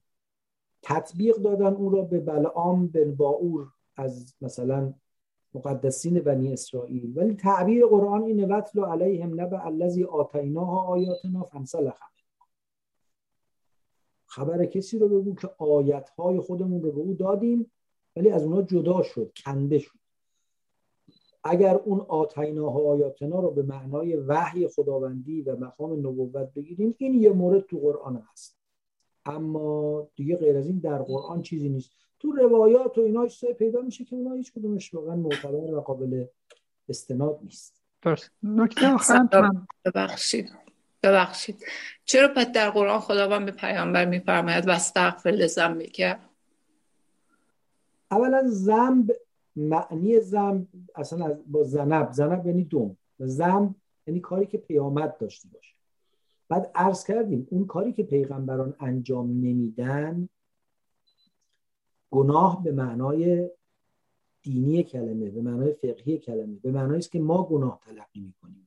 معناش این نیست که انبیا همیشه در یک وضع و یک حالتن و هیچ نوسانی نسبت به قربشون به بسگاه دستگاه ربوبی ندارن. یک جد و سه جلسه پیش عرض کردم تعبیری وجود داره میگه حسنات الابرار سیعات المقربین. یه کارهایی که برای خوبان کار خوب حساب میشه برای مقربان خداوند گناه حساب میشه. این نمازی که ما می‌خونیم پیغمبر اگر بخونه گردنش خدا می‌زنه. ما همین که نماز می‌خونیم رفع تکلیف می‌کنیم. پیغمبر نمازش رفع تکلیفی نیست نمازش باید حضور داشته باشه. خب پس چرا در سوره احزاب اولین آیه خداوند به پیامبر میفرماید یا ایوه النبی تق الله؟ یعنی تقوای الهی داشته. مگه پیامبر تقوای الهی نداشته؟ چرا به پیامبر میفرماید ولا تو تو الکافرین و المنافقین؟ همه این موارد همه همین بحثی بود که در پاسخ خانم دکترم عرض کردم. معنای این که خدا پیغمبر میگه این کار رو بکن نیست که تو این کار رو نمی کردی بکن. با همین امرا با همین هشدارها با همین ارتباط مستمری که خدا با پیغمبرش داشته پیغمبر پیغمبر شده و در مدار و مسیر الهی باقی مونده. یعنی خداوند وقتی به پیغمبر اسمت میده معنای اسمت این نیست که یه آدمی رو تبدیل به یه موجود دیگری می‌کنه که دیگه این موجود رو این تن هیچ چی بهش کارگر نیست. یا این موجود دیگه اصلا از مناسبات انسانی جدا میشه. یا این موجود دیگه اصلا نمی‌تونه گناه کنه. هیچ کدوم از اینا نیست. این موجود همون آدمه. همین اوج در مقام اوج پیغمبری گرسنه که میشه دلش ضعف میره. در مقام اوج پیغمبری وقتی کتکش می‌زنن بدنش درد می‌گیره. در مقام اوج پیغمبری شهوت داره و تمایلات جنسی داره. همه اینا سرجاش باقیه. ولی فهمی و درکی و شناختی از انسانیت خودش از ربوبیت خداوند از حقیقت عالم پیدا کرده که مفت نمیفروشه. ارزان نمیفروشه. لذا خدا هم هی یادآوری بهش می‌کنه. بالاتر از اتق الله می‌فهمد لو تقول علینا بعض الاقاویل لاخذنا منک بالیمین اگه بعضی حرفا بخواد به ما نسبت بدیم با قدرت می‌گیریم رگ تو می‌بریم. معناش این که پیغمبری که دوباره کار کرده خدا بهش گفته دفعه دیگه کارو نکنی. نه اتفاقا داره پیغمبر رو به اون عظمت و اهمیت مقامی که در رابطه با خدای تبارک و تعالی داره واقف می‌کنه و اینو بهش تذکر میده. میفرماد لولا ان ثبتناک لقد کت ترکن الیهم ما تثبیتت نکرده بودیم. خدا چجوری پیغمبرشو تثبیت می‌کنه؟ و همین گفتنها اتق الله استغفر لذنبک. عرض می‌کنم که صبر کن. وقتی خدا میگه صبر کن من که پیغمبر جزا و فضا و بیتابی می‌کرده. جا جایی است که خطر بی صبری خدا میگه صبر کن. جا جایی که خطر لغزش حواست باشه. در واقع خدای تبارک و تعالی پیغمبر رو فرستاده و یک سره خود تعبیر قرآن کریم اینه که ان هم ان هم وقتی پیغمبر رو میفرستاده میفرسته اسکورتش می‌کنه. رها نمی‌کنه اونو که بره. بنابراین طبیعی همه این امرا به پیغمبر هم امر حقیقی هم هست. این نیست که خدا علیه بازی در آورده که ما به پیغمبر نگفته به ما گفته. نه به پیغمبر گفته. چون پیغمبر هم مثل یک انسان می‌تونه در معرض خطر باشه. اما یه انسانی مثل بنده با یه باد نسیمی در معرض خطر قرار می‌گیرم یه انسانی مثل بعضی از سروران دوستان عزیزی که در خدمتشون هستیم در مقابل طوفان‌های سخت هم عرض می‌کنم که مقاومت می‌کنن. یه انسانی هم گر سیل عالم غم از جاش تکون نمی‌خوره. اونجوری هم هست. من می‌تونم سال آخرم بپرسم من برداشتی که از قرآن آدم پیدا می‌کنه توی صحبت قرآن خیلی انبیا به آدمای عادی و معمولی نزدیکترن تا اون چیزی که ما حالا نمیگم همه احادیث یه دسته از احادیث که توش قلوب و قلوب زیادی انجام شده. یعنی من باورپذیری بیشتری نسبت به توصیفی قرآن از از انبیا داره در حقیقت باور دارم و اونو راحتتر می‌تونم بپذیرم که این آدم عادی هن. حالا یه سری در حقیقت برتری های نسبت به مردم عادی دارن اون حالا مثل هر آدمی که ممکنه برتریش حالا که زور بازو داره که هوش بالاتر داره حالا این از جهت معنوی بالاتره آیا شما اینو موافقین که تو احادیثی که حالا داره نقل میشه و حتی بعضیش هم خیلی به صورت جد جدی داره مطرح میشه و اصلا قالب بر جامعه حالا مثلا شیعه هستش.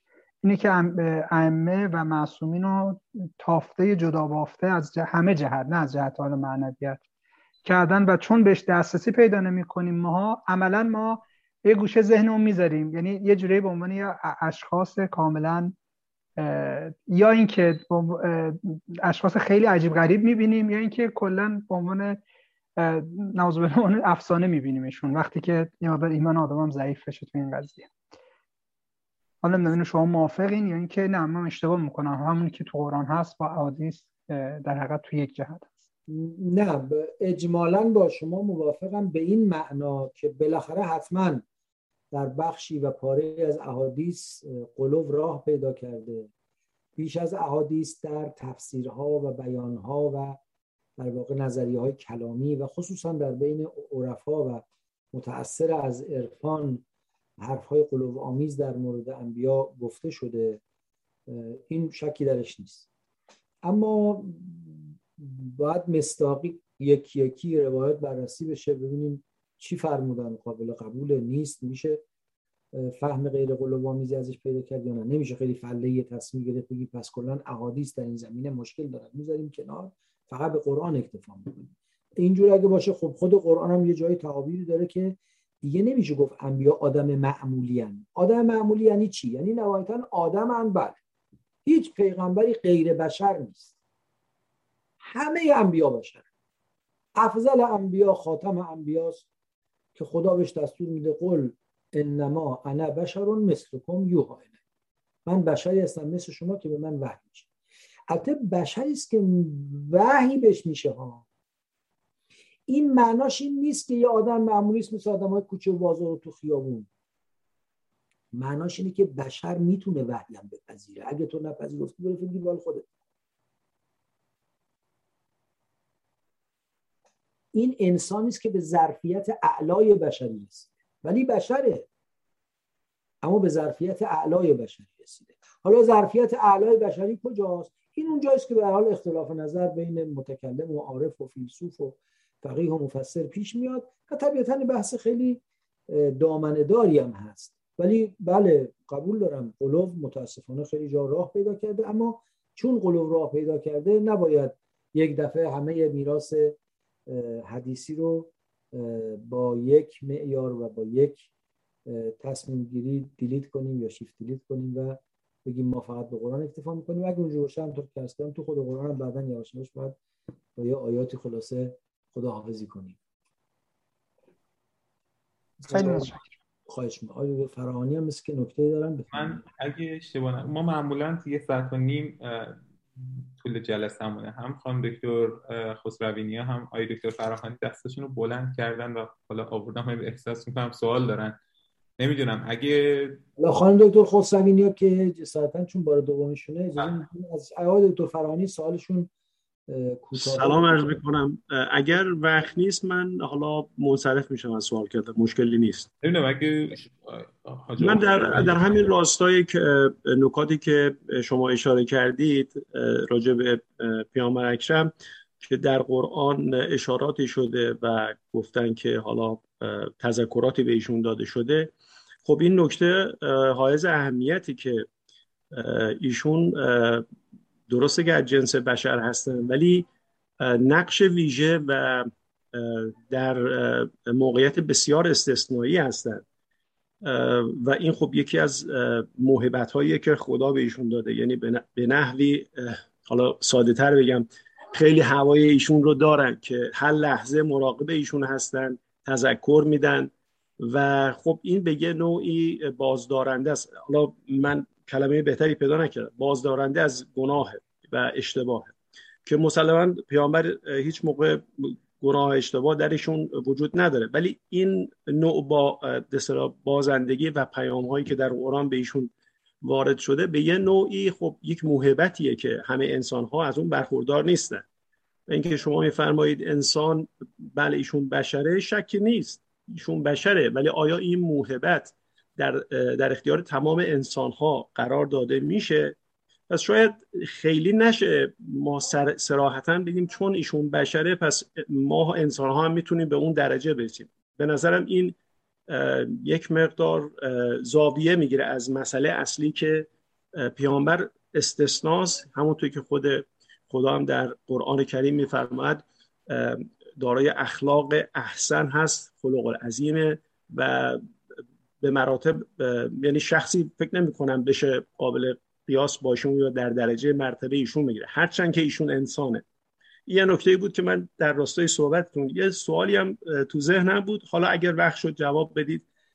و اون اینه که فرمودید که حضرت ایوب که دوچار امتحان و وسوسه شیطان شدن و دوچار ابتلا شدن ابتدا شیطان از خدا اجازه گرفت که حضرت ایوب رو دچار به این وسوسه ها کنه و امتحان بشه ایشون که خداوند پذیرفتن.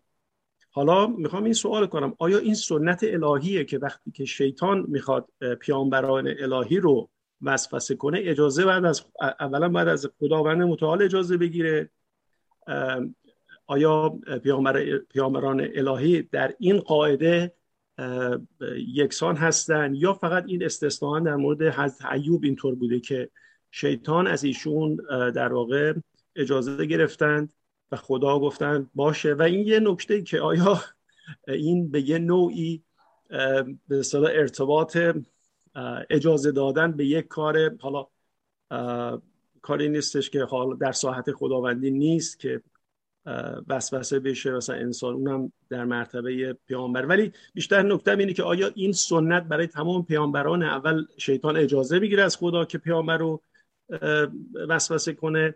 و اگر این باشه بازم یک حالت میگم موهبتیه به پیامبران. یعنی شیطان سرخود نمیره سر وقت پیامبران. باید اول اجازه بگیره. خب اینم باز یک دیوار حمایت به دور پیامبران است که ما بشرهای ساده ما انسانهای ساده از اون برخوردار نیستیم. خیلی ممنون. ببخشید. هر کدوم قسمت که وقت کردید پاسخ بدید. ممنون. راجع به قسمت دوم عرض کنم که من عرض کردم در عهد عتیق کتاب ایوب اینجوری گفته شده که خداوند به شیطان اجازه داد سراغ ایوب بره. و عرض کردم در پاره ای از روایات تفسیری هم که نقل شده به نظر میاد متأثر از عهد عتیق. بنابراین اصل اینکه این حرف درسته یا نه من دفاعی از صحت این حرف نکردم که بعد نوبت به این برسه که این سنت خدا فقط مال ایوب بوده در مورد همه پیامبران. اونی که از قرآن فهمیده میشه اینه که خداوند میفرماید که تو بر عباد من سلطه نخواهی داشت. شیطان میگه من بندگان تو اینا رو گمراه بعد که سجده نمی‌کنه و خلاصه حسد میورزه بر آدم بعد عرض می‌کنه که من اینا رو به من مهلت بده من اینا رو گمراه خواهم کرد.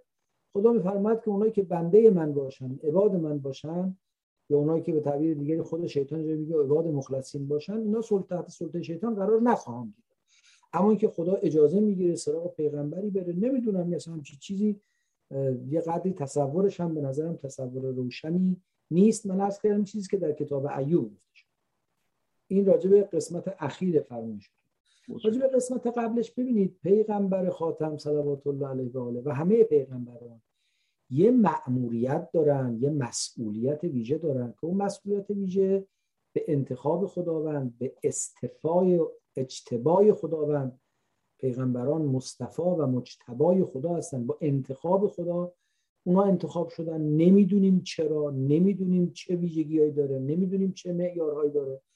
و کلیدش دست بنی آدم نیست دست خود خداست. الله اعلم و حیث یجعل رسالته. خداست که پیغمبران رو انتخاب می‌کنه. هیچ بشری هم به اون مقام از سوی خودش و سمت خودش نمی‌تونه برسه. و اون جاییست که حمایت های ویژه هدایت های ویژه در واقع در حیطه مأموریتشون برای اونها برقرار میشه. حالا بلا تشبیه مثل که وقتی نمی‌دونم یادتون دیگه مثل که مرسوم نیست وقتی قبلا مثلا یه ماشینایی به رؤسای ادارات می‌دادن روش می‌نوشتن اتومبیل خدمت استفاده اختصاصی ممنوع. خلاصه یه حمایت های خاصی حمایت های از مقام رسالت انبیاست نه برای در واقع مسائل شخصیشون. این در مورد انبیا. اما جدای از این هیته رسالت و مأموریتی که خدای تبارک و تعالی با معیارهایی که ما نمی‌دونیم چیه خودش می‌دونه الله اعلم و حیث رسالت به یه افرادی میده انبیا بندگان مقربند. بندگان راه یافته به بساط قربند. این راه یافتگی محصول تلاش اونهاست محصول مجاهدت های اونهاست محصول خون جگر خوردن های اونهاست و راه این قرب برای همه بندگان بازه. این اختصاصی انبیاست راه این قرب برای همه بندگان بازه. اگه باز نبود اصلا انبیا دیگه الگوی بشر نبودند. اگه باز نبود دیگه نمی‌شد. مردم رو به مطابقت انبیا دعوت کرد. بنابراین این دوتا رو اگر از هم جدا کنیم در اون بخش مأموریت و مسئولیت انبیا فرما شما درسته. اون یه امر اختصاصیه. چیزی نیست که کسی دیگه بتونه با تلاش و مجاهده بهش برسه. اما در قرب انبیا و منزلت معنوی انبیا راه بر کسی بسته نیست. حالا تا حالا از اول خلقت تا حالا کسی هنوز نتونسته رکورد خاتم المرسلین رو سهل است رکورد حضرت ابراهیم رو رکورد حضرت موسی رو جابجا کنه. خب یه حرف دیگری است. ولی تصورا میشه این فرض رو کرد که یه انسانی پیدا بشه به ساحتی برسه در قرب خداوند هم عنان انبیاء مرسلین بشه. ولی بحث رسالت یه بحث دیگه است. متشکر خیلی ممنون. موفق باشید. خب از همه دوستان تشکر. اگر خانم دکتر می‌خوان بفرمایید. خیلی ممنون. خدا حافظ ناصر همتون و التماس. خدا